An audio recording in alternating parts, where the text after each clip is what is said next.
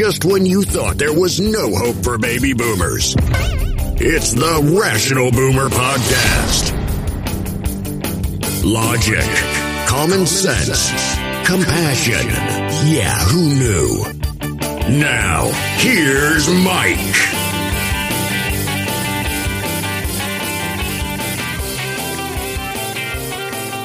We are back on the Rational Boomer podcast. Hopefully, your day is going well. It's Tuesday. We're moving through the week, and still more stuff happening. Donald Trump keeps looking dumber every fucking day. I got to be honest, I started out the day a little revved up. You know, I did some TikToks. I did three or four TikToks, and they were all pretty much standard TikToks like the Rational Boomer TikToks, you know. We talk about current events. I give some opinion. I might get in your face a little bit. I might be a little blunt. I might even swear a time or two. But they're all pretty much similar TikToks. Well, that said, a short time after doing these three TikToks, one of them was taken down. And it was taken down for something they called hateful behavior. I thought this is weird because this TikTok was about the affidavit and how the judge is looking to possibly um, release that affidavit on Thursday.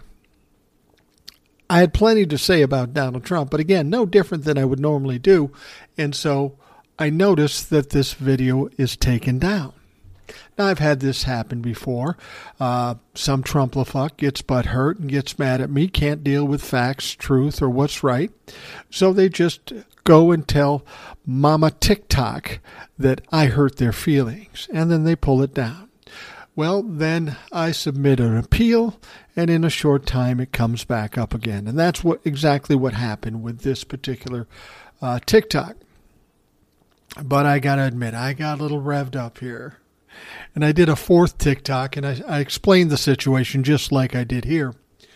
And I said, you know, I really get tired of these dumbass, dumbass Trumplafucks. And I've always told people don't engage with them because they don't understand, they can't comprehend truth. They just gaslight and they try to talk louder and longer than you do.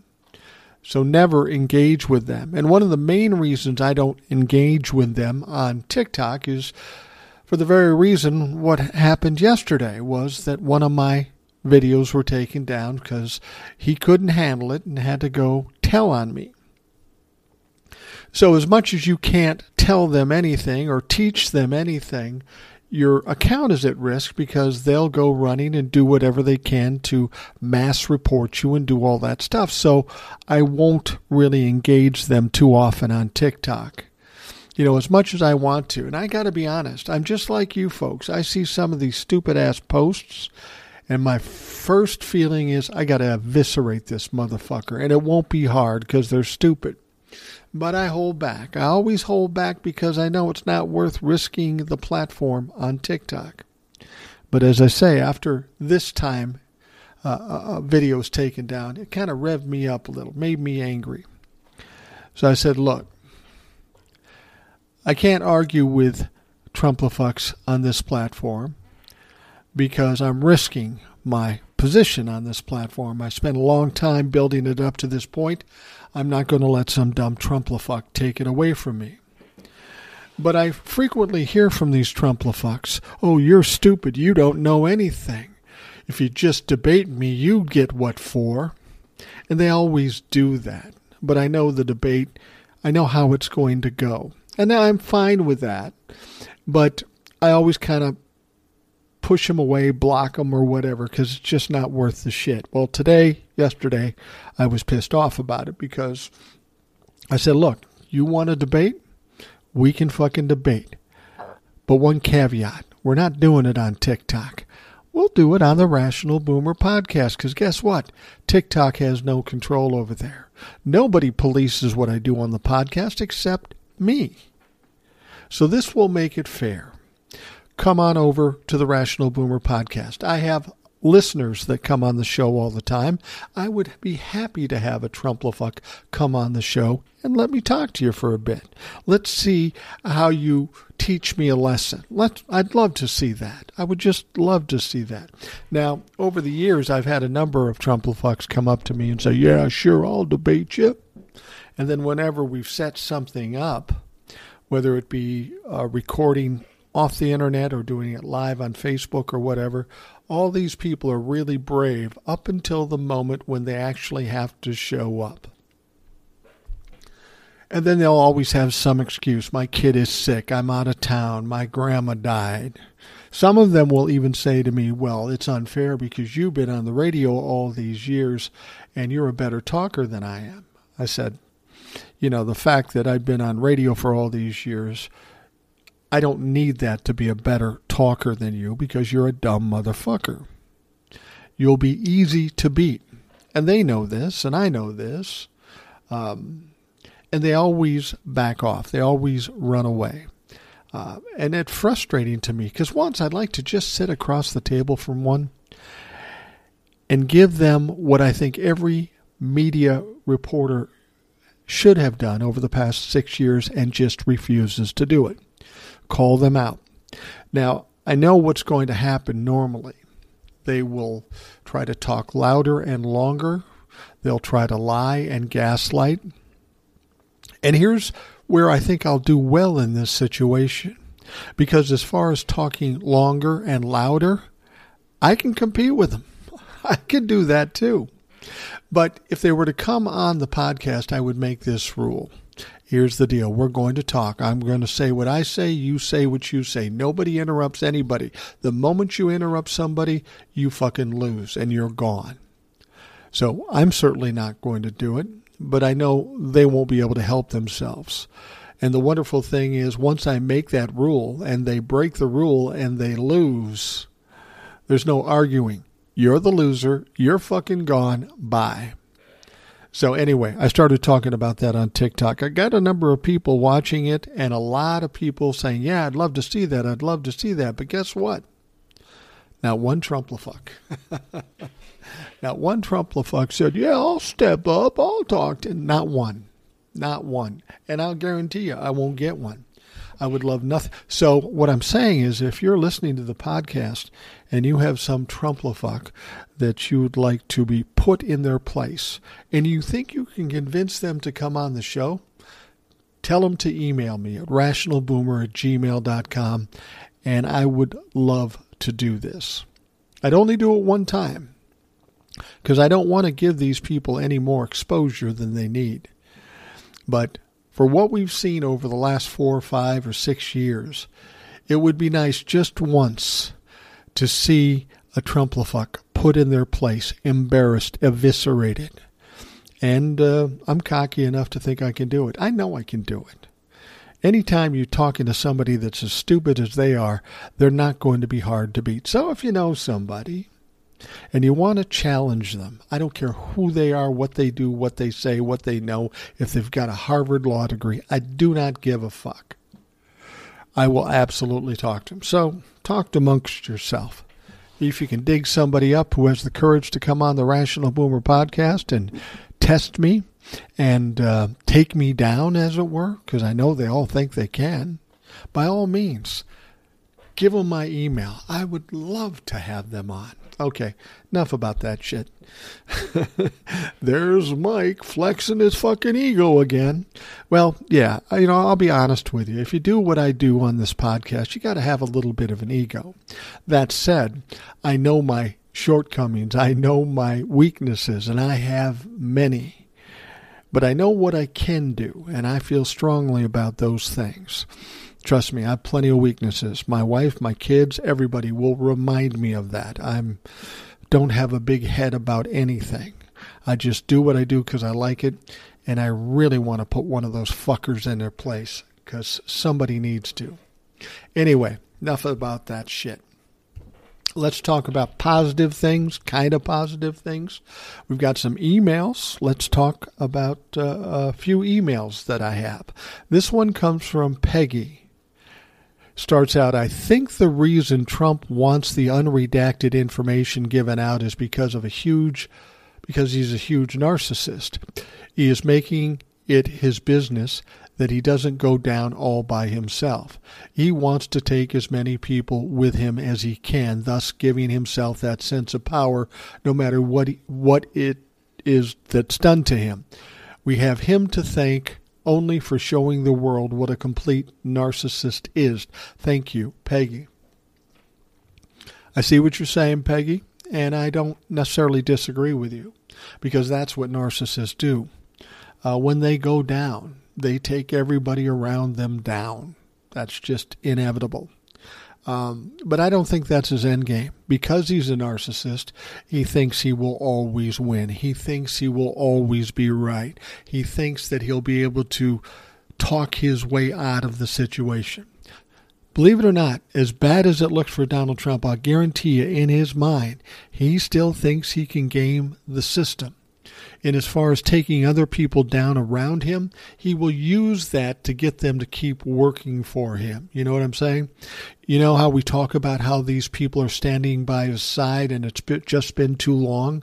They should have bailed a long time ago and saved their souls, but they don't. Donald Trump is probably using, well, I don't know, blackmail, blackmail, co- coercion, or whatever on these people to stick by him. He needs some crowd that loves him. That's what he definitely needs. Now, he's got the Trumplefux, maybe 30% of the country, 30% of the stupidest of us. He's got them, but he needs people with a little power, the people around him. He needs an entourage. He needs a gang around him. So either he's completely fooled these people, and it's hard to imagine because it's such silly shit that he's doing, or he's pressuring them or coercing them with whatever he has on them. I mean, that's Donald Trump's play. Have something on everybody. That's the kind of guy he is, and that's probably what's going on with the people that are still sticking by him. All right, the next one, Sean. It comes from Sean, and uh, he says, Can you please give me your opinion on Lindsey Graham and his election last year? If he did that for Trump, do you think he interfered with his own count against Jaime? Yeah, yeah, I think that's possible. I think this happens a lot. I think there's been a lot of election fraud over the years or a lot of, you know, sketchy shit going on. A case in point would be Mitch McConnell. Now, if you go to Kentucky, nobody likes Mitch McConnell, but somehow he keeps winning elections. If anybody knows how to game a situation, it's Mitch McConnell. McConnell. If anybody knows how to cheat, it's Mitch McConnell. And to be honest with you, Lindsey Graham isn't that far behind. Do you think they game the system? Do you think they come up with a scam where they keep getting voted in? Yeah, I think that's distinctly possible. And if we really want to get to the bottom of election fraud, we need to look at some of these state elections for senators and representatives in the House of Representatives. There's a lot of that shit going on on a smaller scale. It's harder to do with a presidential election because of the electoral votes and stuff. But we know that Donald Trump did interfere with the 2016 election with a little help from uh, Vladimir Putin and the Russians, and of course in 2020 as well. I think there's a lot of this shit going on. It's not really happening amongst the voters like the Republicans would want you to believe, but there are some games going on in some of these states with some of these people who stay in office, even though they seem unpopular. I can't imagine that Lindsey Graham is all that greatly a pop, uh, uh, popular. I mean, he he is Republican, and South Carolina is largely Republican, so that may be it. And to be perfectly honest, when somebody's been in office for years and they're an incumbent, it's a much easier thing for them to regain office, just because well they're there nothing crazy's happened, so we'll just vote for him again. However, that may be changing for Lindsey because he is going to have to testify, and we'll talk about that more. Testify in front of the Fulton County, Georgia grand jury. And in my mind, he may end up a target, much like Rudy Giuliani. We'll talk about that a little bit later. Thank you, Sean. And then there's Brenton from Michigan. starts out by saying, My name is Brenton, 37 years old, living in the greatest state in the Union, Michigan. And then he writes, LOL, I happen to see this old guy named Mike popping up while I'm going scrolling through TikTok, and I've been hooked ever since. I'm not a news watcher. I prefer to get my news from folks like you or my favorite podcaster, Mike Malloy. Don't know him, but I'll check it out. Or some online newspaper. I've heard you mention uh, of Democrats turning the tide coming November, and I agree. There seems to be a wake up happening in this land, and it's the fact that the Republicans can't keep the lie going. Now that some momentum is flowing in the right direction, what will the strategy be now for Biden? What has he told close advisors? Uh, has he told close advisors that he isn't running in 2024? I expect such, but I don't see anyone in the pipeline to fill the void, and no one right now seems to be fit for consumption. There is a rep, Katie Porter, who I love, and I think she would be great, a great candidate. But the powers that uh, be seem to give us who they have on a list, and that worries me. Who do you see as a potential candidate to run for the Dems if you had to consult your crystal ball? Love the show and keep blazing the truth trail. Thank you, Mike, and good luck with the upcoming eye surgery. Brenton from Michigan. Thank you very much. Um, yeah, the eye surgery thing. I'm I'm not too worried about that whole thing. It's a simple surgery. It's cataract. I've had it before. My wife's had it. It'll be fine. I've got a good doctor. The you know, as I've said, the uh, the cost of things is a little ridiculous, but that's all taken care of. We're good. We're good. We don't have to start a, a GoFundMe for Mike. I'm fine. I'm fine. I never understood that. People on TikTok, I'm in trouble, so let's start a GoFundMe. And there are always people with not a lot of followers. They think they can just pop on TikTok and say, I've got a sob story, now send me money. Some people do, I guess, but uh, I would never ask listeners or viewers for money. That's not what this is about. Anyhow, I believe you're right in terms of there's a wake up happening in the land. Um, the Republicans are taking a beating with the January 6th committee, uh, the Mar a Lago thing, the Georgia thing, the New York thing. They're taking a beating. Donald Trump is taking a beating, so they are taking a beating they are making a huge mistake by letting all these Trump endorsees become the candidate. Because what this is going to be in the midterms, it's going to be uh, a mandate against Donald Trump. And they don't want that. They want to talk about inflation and gas prices, those things they can win on. But Donald Trump isn't allowing them to do that. He's he's making it all about him. And let's be honest, that's what Donald Trump fucking does. It didn't work in 2020. He lost by 7 million votes. It's not going to work in 2022. Now, you're asking me, did do you think Biden has told his close advisors he isn't running in 2024? I'm sure there are people around him that know that, and I honestly believe he won't run in 2024. I don't know why he would. He'd be 82 years old. Um, take some time and relax for a minute. And and he's really too old to continue doing this. I think his stock is going to be pretty high come 2024 because once the Democrats take the midterms, uh, there's going to be a lot of things that got done like we did in the first two years. I mean, what Joe Biden's done legislatively is unprecedented. No other president has ever done as much as Joe Biden has done in two years. And I think more will be coming after uh, the midterms. So the Democrats will be in a good position. I still don't think he's going to run. It just I just don't feel like it makes any sense. So what are they going to do? What are the Democrats going to do to win the 2022 election? Well, they're going to harp on the failures of the Republicans. They're going to promote the shit out of all the wins they've had in these two years. They're going to let the January 6th committee expose the Republicans for who they are. You're going to see uh, people, sitting members of Congress, being exposed as part of the insurrection. We might see some expulsions, we might see some indictments, but we are certainly going to see some careers destroyed down in Georgia. It's going to be a similar thing. Donald Trump, Lindsey Graham, and Rudy Giuliani will all probably get indictments. There is absolutely no good news for the Republicans at this point. And we know how dire it is because Mitch McConnell himself is kind of conceding the Senate races already. I mean, you've got some horrible candidates, and Mitch McConnell has said as much.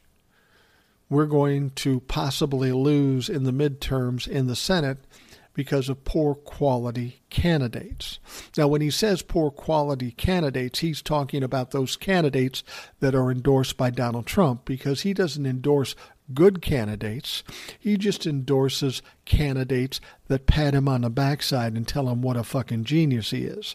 These people aren't qualified. Herschel Walker's a complete fucking dope.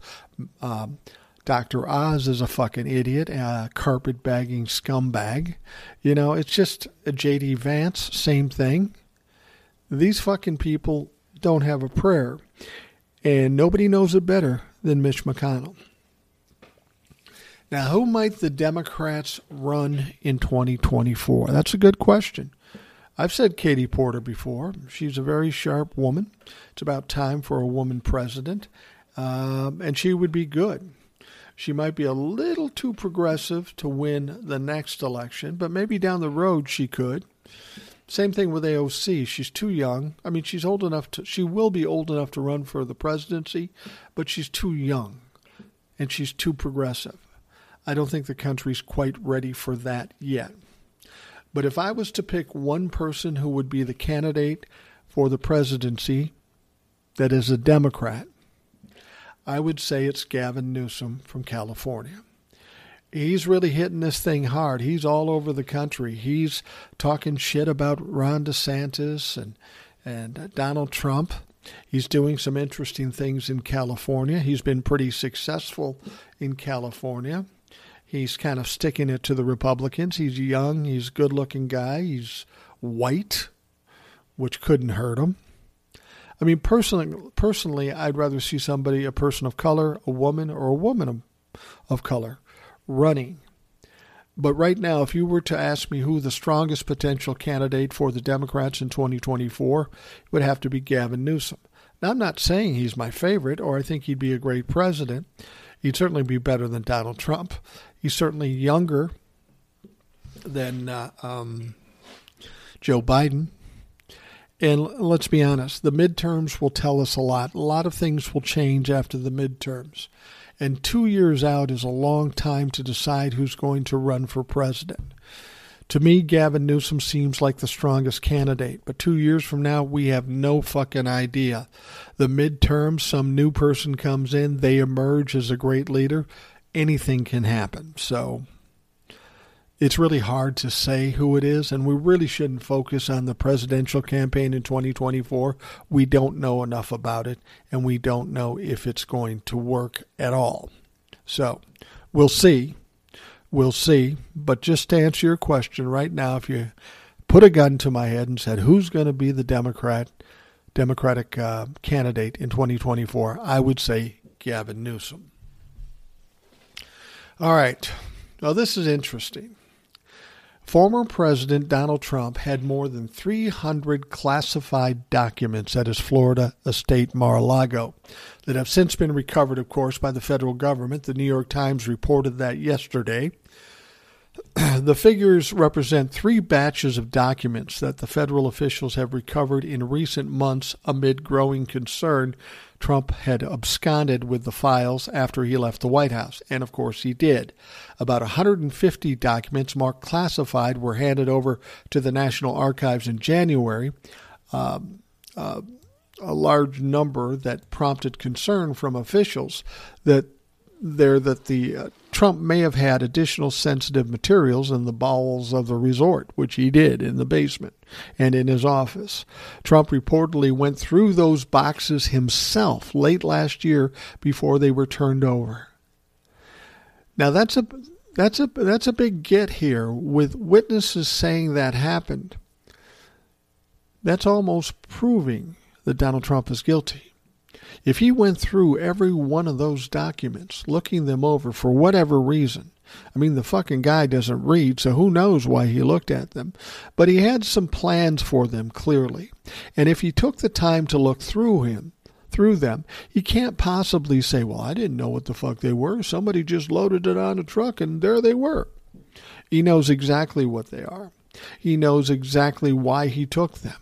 Now it's just a matter of us finding out why he took them, what he intended to do with them, or what did he already do with him. Because I'm convinced once he had those things for 18, 19 months, he definitely did something with them.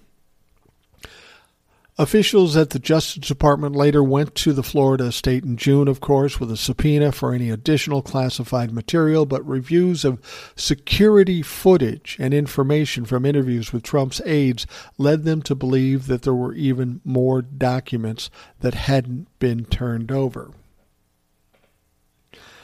Now, here's the interesting thing. I heard somebody say this, and I don't know if it's true, but some people think there's still documents at Mar-a-Lago. Or maybe they're up in New York at Trump Tower. Who the fuck knows? The FBI, armed with a search warrant, went into Mar-a-Lago on August 8th and recovered about 20 boxes.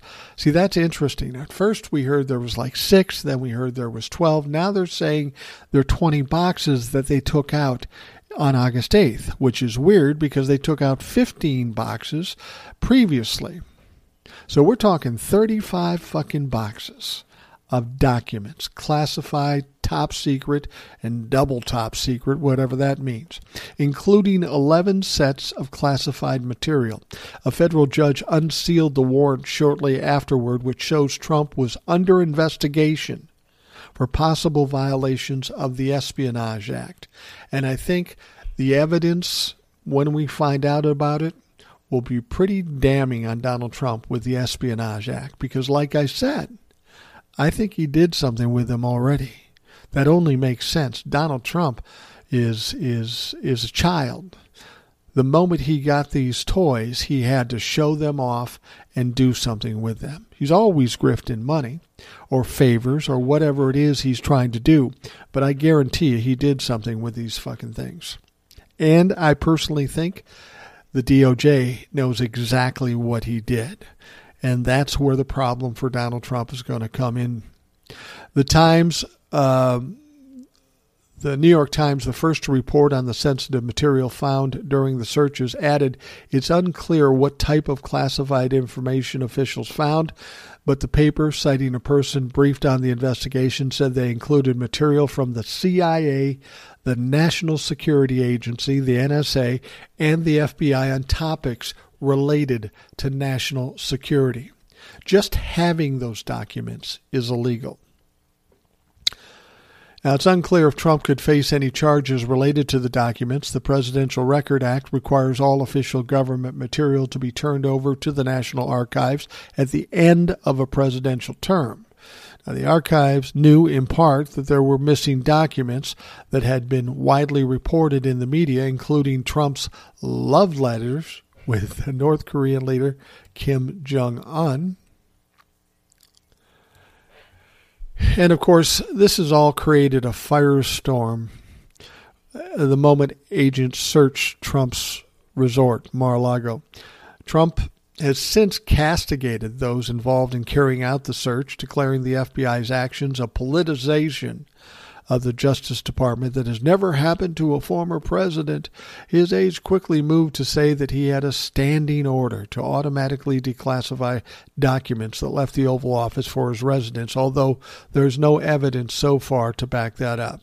Yeah, there's a process to this. There are things you have to do. Other people have to know about it. You don't just get to wave your your your magic wand over and say ah, it is now declassified. And some of that stuff he didn't even have the power to declassify alone. So that's a bullshit answer. The DOJ's investigation into the documents is ongoing, as are several other government inquiries into Trump's behavior leading up to January 6th. Donald Trump's in some deep trouble with regards to these documents. He can't explain it away. First, he took them out of the White House. Crime, Presidential Records Act. Then the DOJ said, You've got some of these documents, we want them back. They grab 15 boxes. But then they find out because of the National Archives going through the documents, noting that some are missing, and also having video footage inside Mar-a-Lago showing people going into the areas where these documents were stored, going in and out of there, taking boxes out, taking things out of one box and putting them in another box. So what they saw there was very sketchy. And it caused them to suspect something wrong was going on and the fact that they had that video footage showing how they were handling classified and top secret documents, that was the probable cause that got them the search warrant. Donald Trump really wants to try to explain this away, but he can't. There is no explanation for this. Why would you have these top secret documents? Now, of course, some people say, well, he's just bringing home his work from the office. That's bullshit. That's bullshit. And that doesn't even matter because regardless of why he did it, it's still illegal. Now, if he did it to harm this country or pass along information, top secret information, to an adversarial country, that's even a bigger crime. Donald Trump's in deep trouble here. He can't talk his way out of this. And I have a feeling the informant inside of Mar-a-Lago is somebody who was already getting pressure from the FBI. And who might that be? Well, let's think about it. Donald Trump has some weak ass lawyers because he can't afford good ones, and the good ones, even if he could afford them, don't want to work for him because he's a horrible client and he doesn't pay his bills. Now, when the DOJ went down there and got the first 15 boxes of documents. There was a document written by one of Donald Trump's lawyers. I think his name is Evans. And then Christina Bobb, another lawyer, and I use that term loosely, of Donald Trump's, signed it. And that document said there is no more top secret documents there. Okay. Well, but then we find out there's another 20 boxes of documents, 11 classified or top secret documents, and it's a fucking mess. So that woman, Christina Bobb, who signed that document, and even the guy who wrote it, are in some deep, deep shit. Because you can't do that and not be prosecuted and probably do some jail time. Now, Christina uh, Bobb isn't the the finest of, of lawyers, but she's smart enough to know what kind of trouble she's in. Now, if she did it knowingly, she's going to jail. But if she did it because Donald Trump told her that was the case, then Donald Trump is in trouble. So her option is go to jail or throw Donald Trump under the bus. Now, I'll guarantee you, this is a young woman, not a great lawyer. She was a talking head on TV. She is going to throw Donald Trump under the bus to save her ass. And so is this Evans guy. He's going to save his ass. So for me, if we want to identify who the uh, mole is or who the informant it is. To me, it's those two lawyers. One or both of those lawyers did it because they had the most to lose, and they are the most likely to throw Donald Trump under the bus to save their ass. It may be harder for some of his closer advisors or for his family to do it, but those two, they seem like the likely prospects for the ones that are informing on Donald Trump. And wouldn't that be ironic if his own lawyers are informing on him? All right, let's take a quick break and we will be right back. Now, in a previous podcast, I told you how Donald Trump has said, uh, uh, Look, dudes, DOJ, FBI, yeah, I want my stuff back. and it's a pretty weak attempt. He's even filed a motion, which is kind of interesting about this motion. His three lawyers, who are all jokes, quite frankly, uh, signed this motion, but this motion is presented as pro se, which would suggest that Donald Trump is representing himself. Now, why would he do that? Well, apparently, none of his lawyers are qualified or in a position to practice law in the Southern District of Florida, and that's where they are in Mar-a-Lago. So he has to present it himself, and it is civil, so theoretically he can. But imagine that. Former President of the United States can't hire a lawyer in southern Florida to represent him in this situation. He has to go with three clowns that are the weakest of attorneys. And as I've said before, I think two of them might be the mole. Donald Trump is completely fucked, but he presented this motion to the court because he wants some of his stuff back. Now, lawyers for former President Donald Trump on Monday asked a federal judge to prevent the FBI from continuing to review the documents recovered from his Florida estate earlier this month until a neutral special master can be appointed. How long have they had these documents? You don't think the FBI has already looked at them? You don't think you're you're closing the barn door after the fucking cows got out? Yeah, I think uh, that's ridiculous. It's just an attempt to try to do something when they know as well as anybody it's fucking too late. And not to mention that, if you looked at this motion, and I only read parts of it, but it's so scattered, so convoluted, so bullshit nobody's going to take it seriously. The attorneys asserted in a court filing there, first since the FBI searched uh, Mar-a-Lago two weeks ago, that the sets of documents taken from the residence were presumptively covered by executive privilege. The lawyers said that? Well, unfortunately, these fucking lawyers don't know as much as some guy who didn't get through fucking college, meaning me. Executive privilege only goes with the office of the presidency. And surprise, surprise, in spite of what Mike Lindell would have you believe, Donald Trump is not president. He's not in a position to invoke executive privilege. Legally, he can't. The judge acknowledged that possibility in this Monday's order, writing, I cannot say at this point that partial redactions will be so extensive that they will result in a meaningless disclosure. See, they want to they want to release this affidavit. And as I've said before, the Republicans don't want that fucking thing released. Donald Trump doesn't want those fucking things released, but they will say they want them released. Now, you probably say to me, How do you know they don't want it released? Well, I'll tell you very clearly. The people that are pushing to have this affidavit released is the media. They want to see what's in it for obvious reasons. But you know what?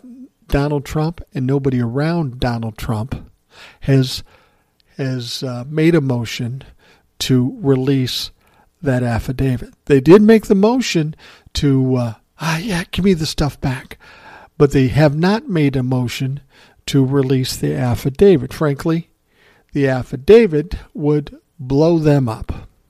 It would fuck up the Republicans. It would fuck up Donald Trump. That's the last thing he wants. All he wants to do is say, yeah, release it. Not make a motion, but just say, yeah, release it. And then when they don't, he'll say, it's all a cover up. nice try, Donald. We've seen this show before, and uh, we didn't like it the first time.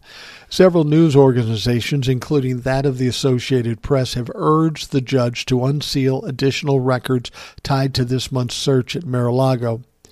Um, of course, the FBI said they have 11 sets of classified documents, including top secret records from the Florida estate, and of course, the media wants to see it. Donald Trump says he wants to see it, but uh, no, he doesn't.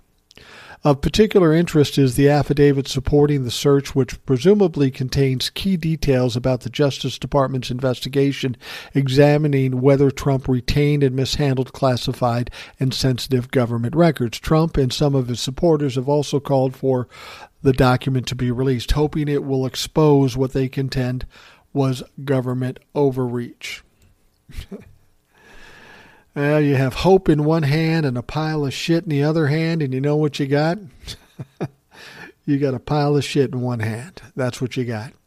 In this written ruling, Reinhart said the Justice Department had a compelling interest in preventing the affidavit from being released in its entirety, but he said he did not believe it should remain fully sealed and said he was not persuaded by the department's arguments that the redaction process imposes an undue burden on its resources, particularly given the intense public and historical interest in the unprecedented search of a former president's residence. The government has not yet shown that these administrative concerns are sufficient sufficient to justify the sealing.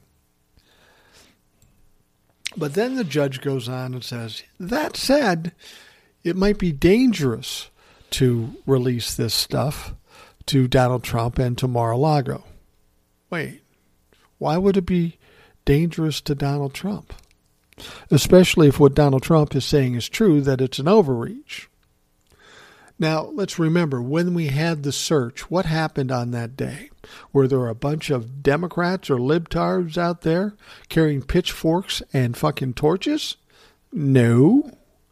There was a bunch of dumb Trumplafucks out there supporting their Lord and Savior Donald Trump. So, what are they afraid of? I think what they said is they're afraid that there might be some vulnerabilities with Mar-a-Lago as far as security and something about Donald Trump. Well, the only reason that would be dangerous to Donald Trump, because the only people that were potentially dangerous out there these days is the Republicans. That safety might come into play when it exposes certain things that might turn the toothless Trumplafucks the other way and there is probably some information, some evidence that will be so compelling that even they can't deny it. So are they worried that the Trumplafucks will turn on Donald Trump? I don't care. I'm cool with that. Um, the other thing is that they're worried about the informants.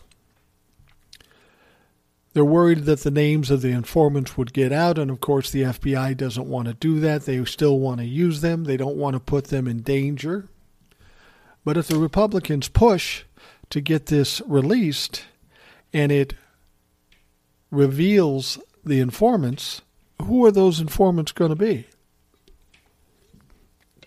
Well, guaranteed they're Republicans and guaranteed they work closely with Donald Trump. So, as Democrats, as libtards, or whatever they want to call us, why do we care about that? I mentioned this before, and it's worth mentioning again. If you Republicans really want to see who the mole is and you want to sacrifice those moles, cool. They're your people. They're not the Democrats. I think ultimately what's going to happen is it if anything gets released at all, it'll be so highly redacted it won't make a difference and uh, more likely they won't release it because there'll be too much question. The Republicans will be relieved, the DOJ will be relieved, and uh, they'll just continue on. But with all that's going on, you have to believe there has to be some indictments in the not so distant future. This is a pretty egregious thing that happened here. And if Donald Trump has already release some of these documents to some adversarial countries like Saudi Arabia or, say, Russia or even North Korea, if he's already done that and they have some proof of that, this fucking game is already over. Donald Trump can't talk himself out of that. And I re- really believe that he's already done something with it. It only makes sense, it's logic. So we'll see. But. Uh, over the next couple of weeks, things are going to be interesting, and they are going to decide whether they're going to release the affidavit on Thursday.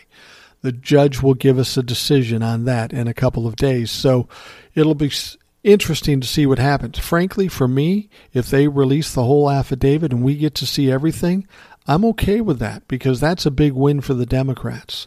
The only concern I have is if they release the information and it hurts the investigations and uh, it gives Donald Trump a chance to slip out of it, then I'm against it. But exposing these fucks for who they are, I'm all about that. Now, the Justice Department has issued a new grand jury subpoena to the National Archives for more documents as part of its investigation into the January 6th attack on the U.S. Capitol. See, that's what you have to understand. We have the January 6th committee investigating the insurrection.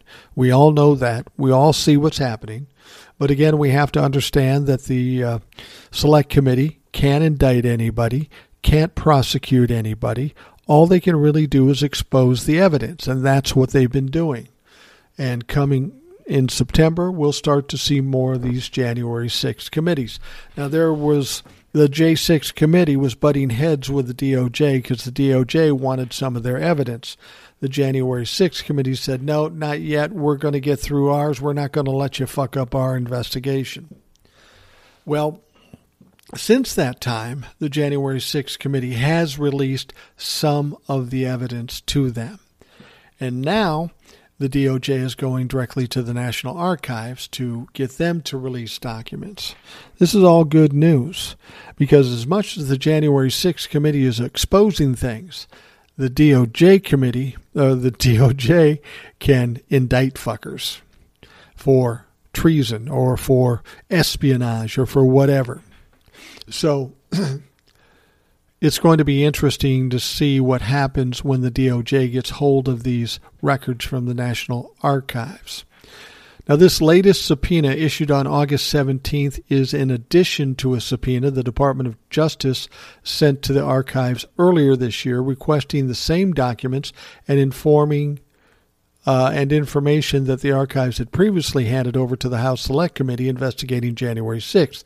This new subpoena, which has not been previously reported, is understood to request additional documents and data from the archives pertaining to a period of time before and after January 6th.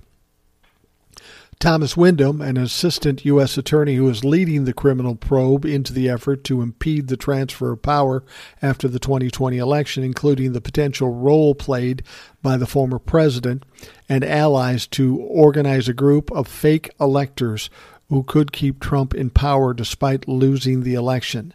The U.S. Attorney's Office declined to comment. The subpoena requests that the documents be produced by the end of August that's the one thing that's coming out of this that's so interesting. When we first heard about these fake electors, we all kind of laughed at it because it was a joke. It was stupid. But now, as time has gone by, it seems the DOJ is taking this very seriously. And this is some serious crime. So, a lot of these stupid little fucks that said, I'll be a fake elector, they're thinking they're all tough and shit are now going to be indicted and going to be prosecuted. And I'll guarantee you, some of those fuckers are going to talk too. They have no choice. They're nobodies. They live in the suburbs. They have a wife and two kids and a dog, and they just want to live their life. They thought they'd get some power by siding with Donald Trump. They actually thought that they were going to win. And then when they didn't win, now all of a sudden there's a price to be paid and they ain't going to like that. Now, the new subpoena is the latest indication that the Justice Department is ramping up its investigation and has broadened the scope of its probe into potential role White House staff played in events leading up to the attack on the Capitol that day. So we have January 6th, but for all those people that said Merrick Garland and the DOJ isn't doing anything, well, this says otherwise.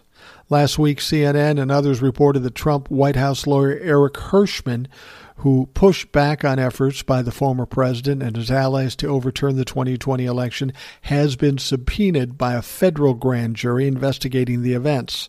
Other Trump lawyers, including Pat Cipollone and Patrick Philbin, have also been subpoenaed and the DOJ officials have been gearing up to try to access direct communications with Trump when he was in office, which could set off a huge legal fight over executive privilege, except for the fact that Donald Trump no longer has any fucking executive privilege. They'll go through the courts and he'll keep losing, and uh, ultimately they will get it. See, that's the game here. They keep trying to delay, distract, or divert.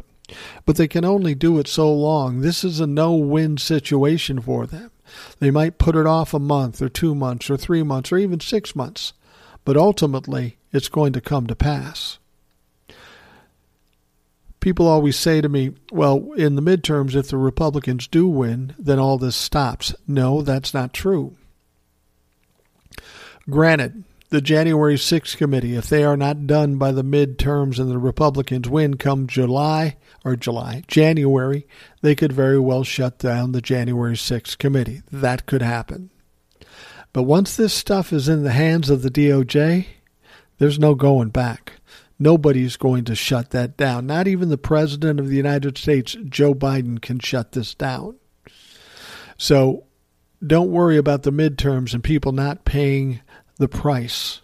Because once it's with the DOJ, they're going to see it through to the end. And it doesn't matter who's in fucking office. Let's talk about another piece of shit. I should maybe change the name of the show from Rational Boomer to Focus on Pieces of Shit, because that's what it seems like we talk about all too often. But this is a special kind of piece of shit. Alex Jones. And what a difference three days made for conspiracy monger Alex Jones. Jones praised Florida Governor Ron DeSantis on his InfoWars show Thursday as somebody way better than Donald Trump to support for president in 2024. My gosh.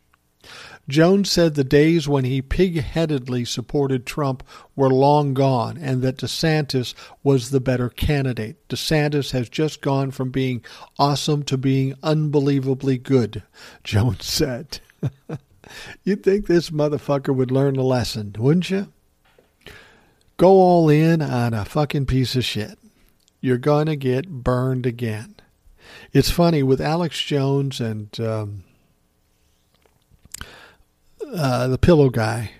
It's like they're dying to destroy themselves. Everything they do, even when they get destroyed, they keep going. They don't change. They don't learn a fucking lesson. According to the Daily Beast, Jones said, and I don't just watch a man's action.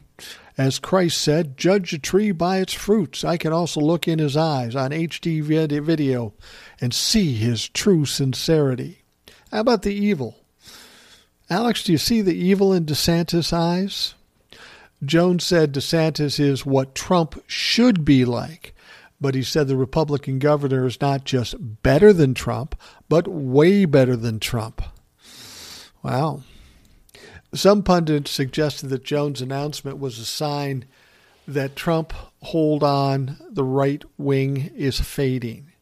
But that seems to have been mistaken based on the mea culpa Jones issued on Monday, yesterday, to appease the former president.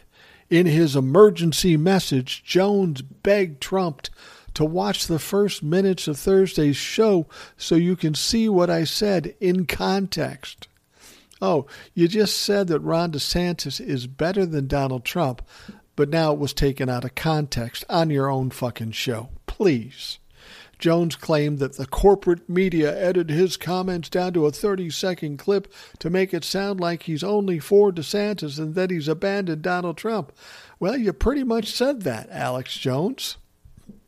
Jones insisted that's not true. It's the contrary. Of course it is. You said what you said, but you meant the exact opposite. I get it, man. I fucking get it. The normally fiery disinformation peddler tried to empathize with the former president's current situation. I understand that you're under attack.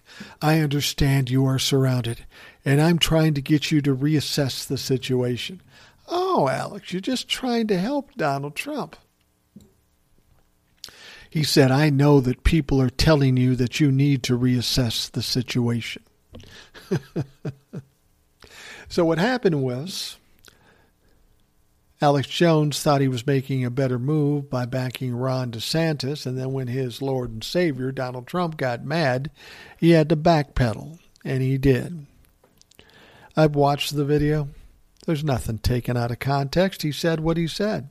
And to be perfectly honest, he's right about Donald Trump, but he's way wrong about Ron DeSantis. He'll jump on board any fucking fascist, authoritarian piece of shit that he feels like he can jump on board with.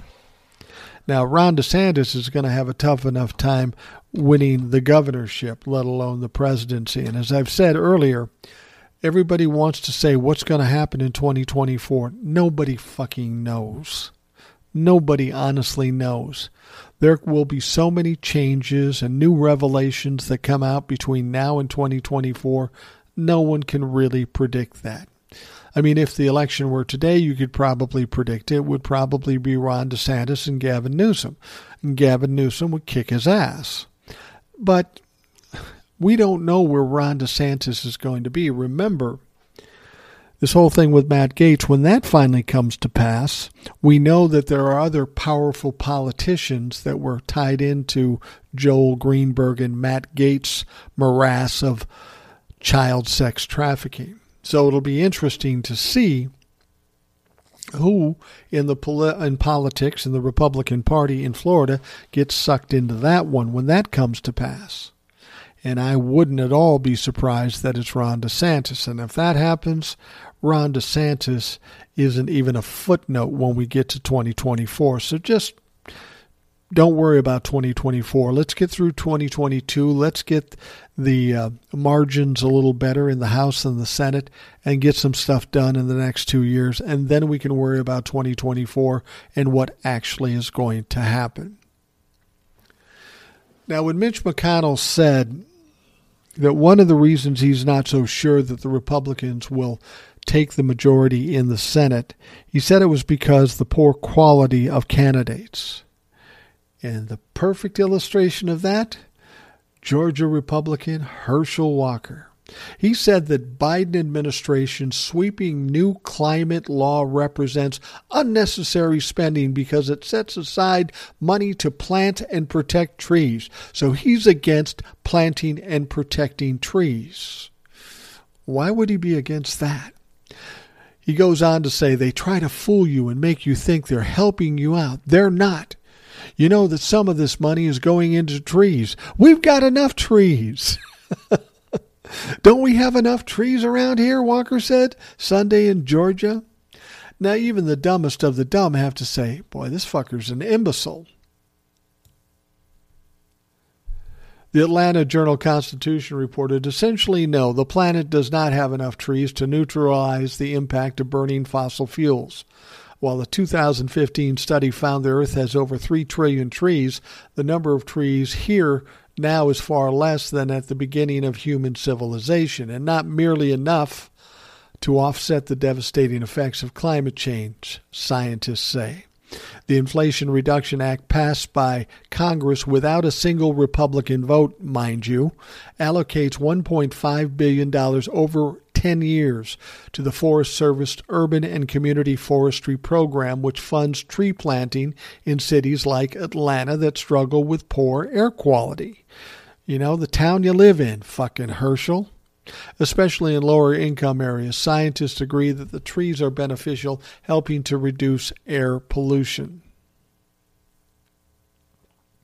Now, in 2020, former President Donald Trump signed an executive order joining the United States in the World Economic Forum Trillion Trees Initiative, which Trump describes as an ambitious effort to bring together government and the private sector to plant new trees. Isn't that funny?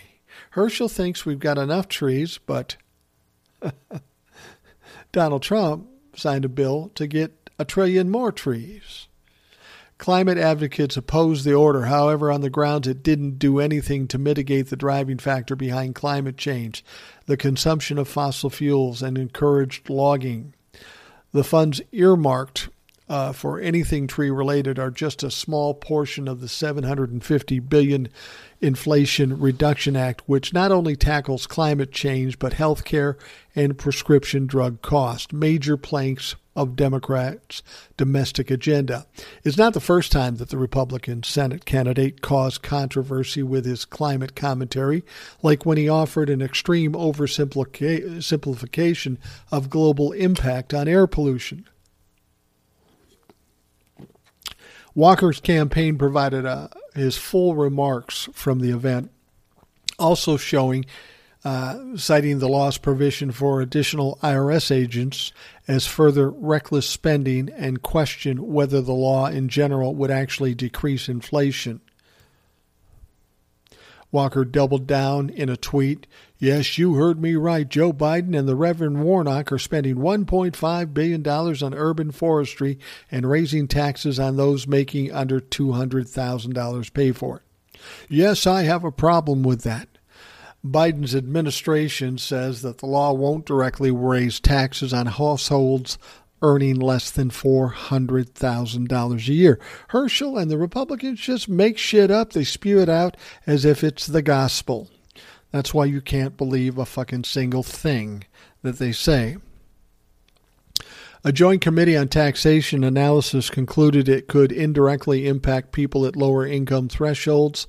The comments surfaced after Senate Minority Leader Mitch McConnell commented last week on the quality of GOP candidates running in this year's election when Republicans are eyeing control of both congressional chambers.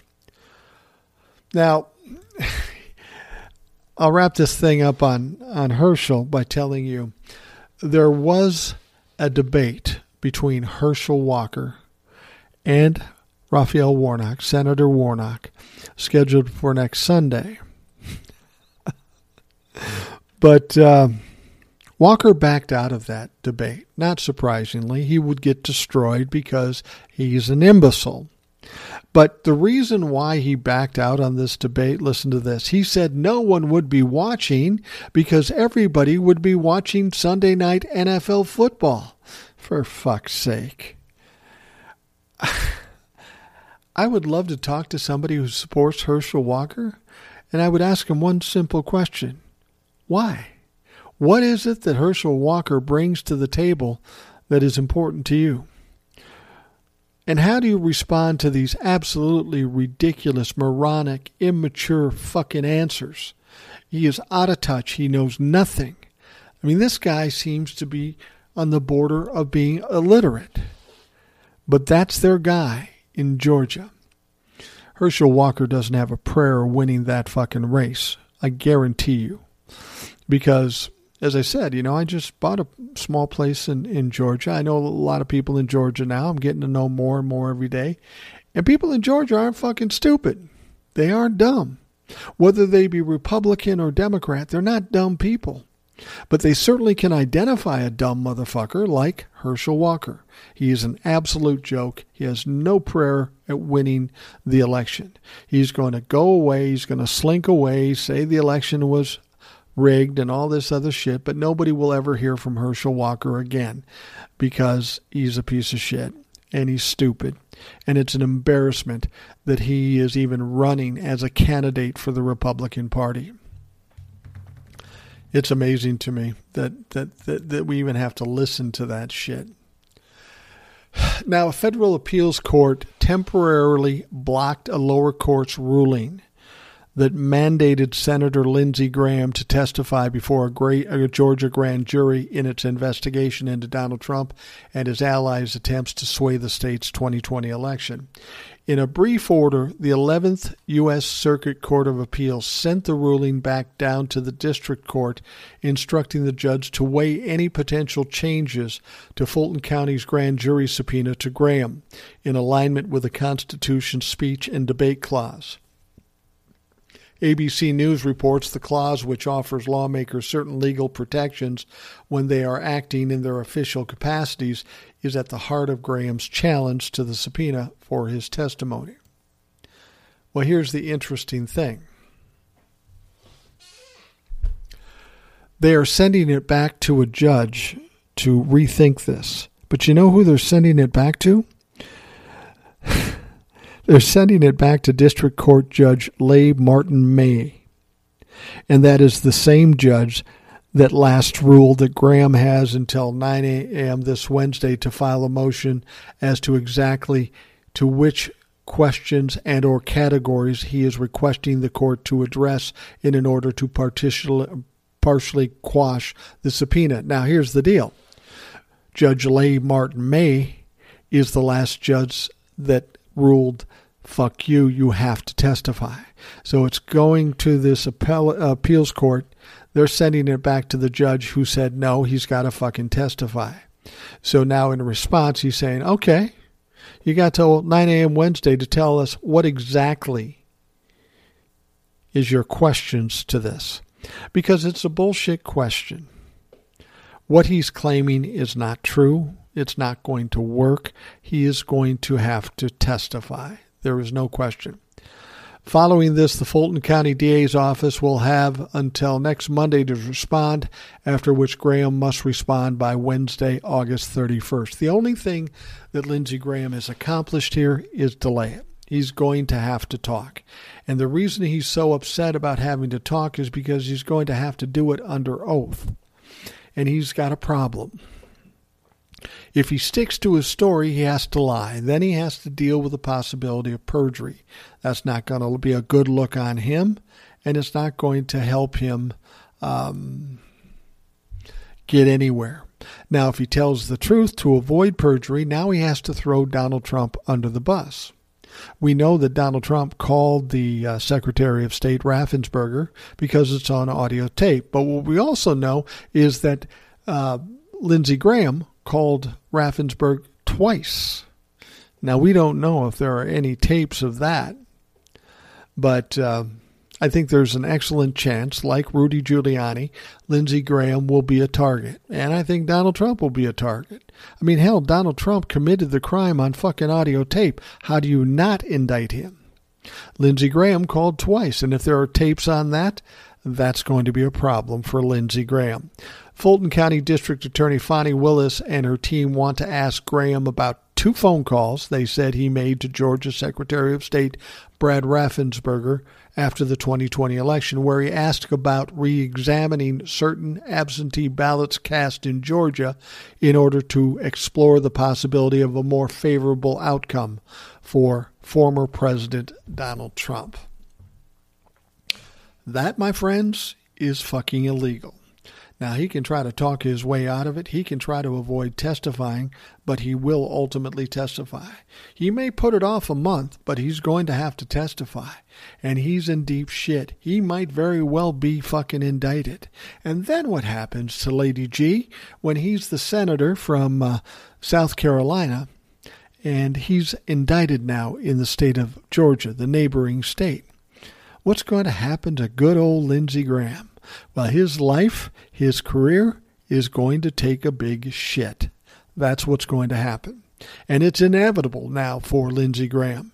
He can delay it a month, as Republicans tend to do, but at some point, he's got to pay the fucking piper. And he's got no money left because what he did was illegal and it's going to be brought out and proven. And Lindsey Graham ultimately is fucked. And that will get one more Republican senator out of the Senate. That doesn't mean we won't get another Republican to replace him, but this piece of shit will be gone. All right, we are going to wrap up the Rational Boomer podcast. I want to thank you very much for taking the time to listen. If you are a uh, listener and you think, hey, I should be on the show, I could talk about stuff, don't hesitate. All you have to do is send me an email at rationalboomer at gmail.com. Say, hey, Mike, I'd like to do that. I'd say, okay, let's work it out. Let's set up a time. Let's do it. We've had a lot of good luck with listeners calling in, uh, or not calling in, but joining me on Zoom and being part of the show. And I'd love to do more of it. I know we've got Ed coming up a little later in the week, so you'll be hearing from him. And of course, you'll hear the same old stuff right here on the Rational Boomer podcast. I hope you have a great day, and we will talk to you again tomorrow. Thanks for listening to the Rational Boomer podcast. Don't forget to subscribe so you don't miss an episode. We'll see you next time.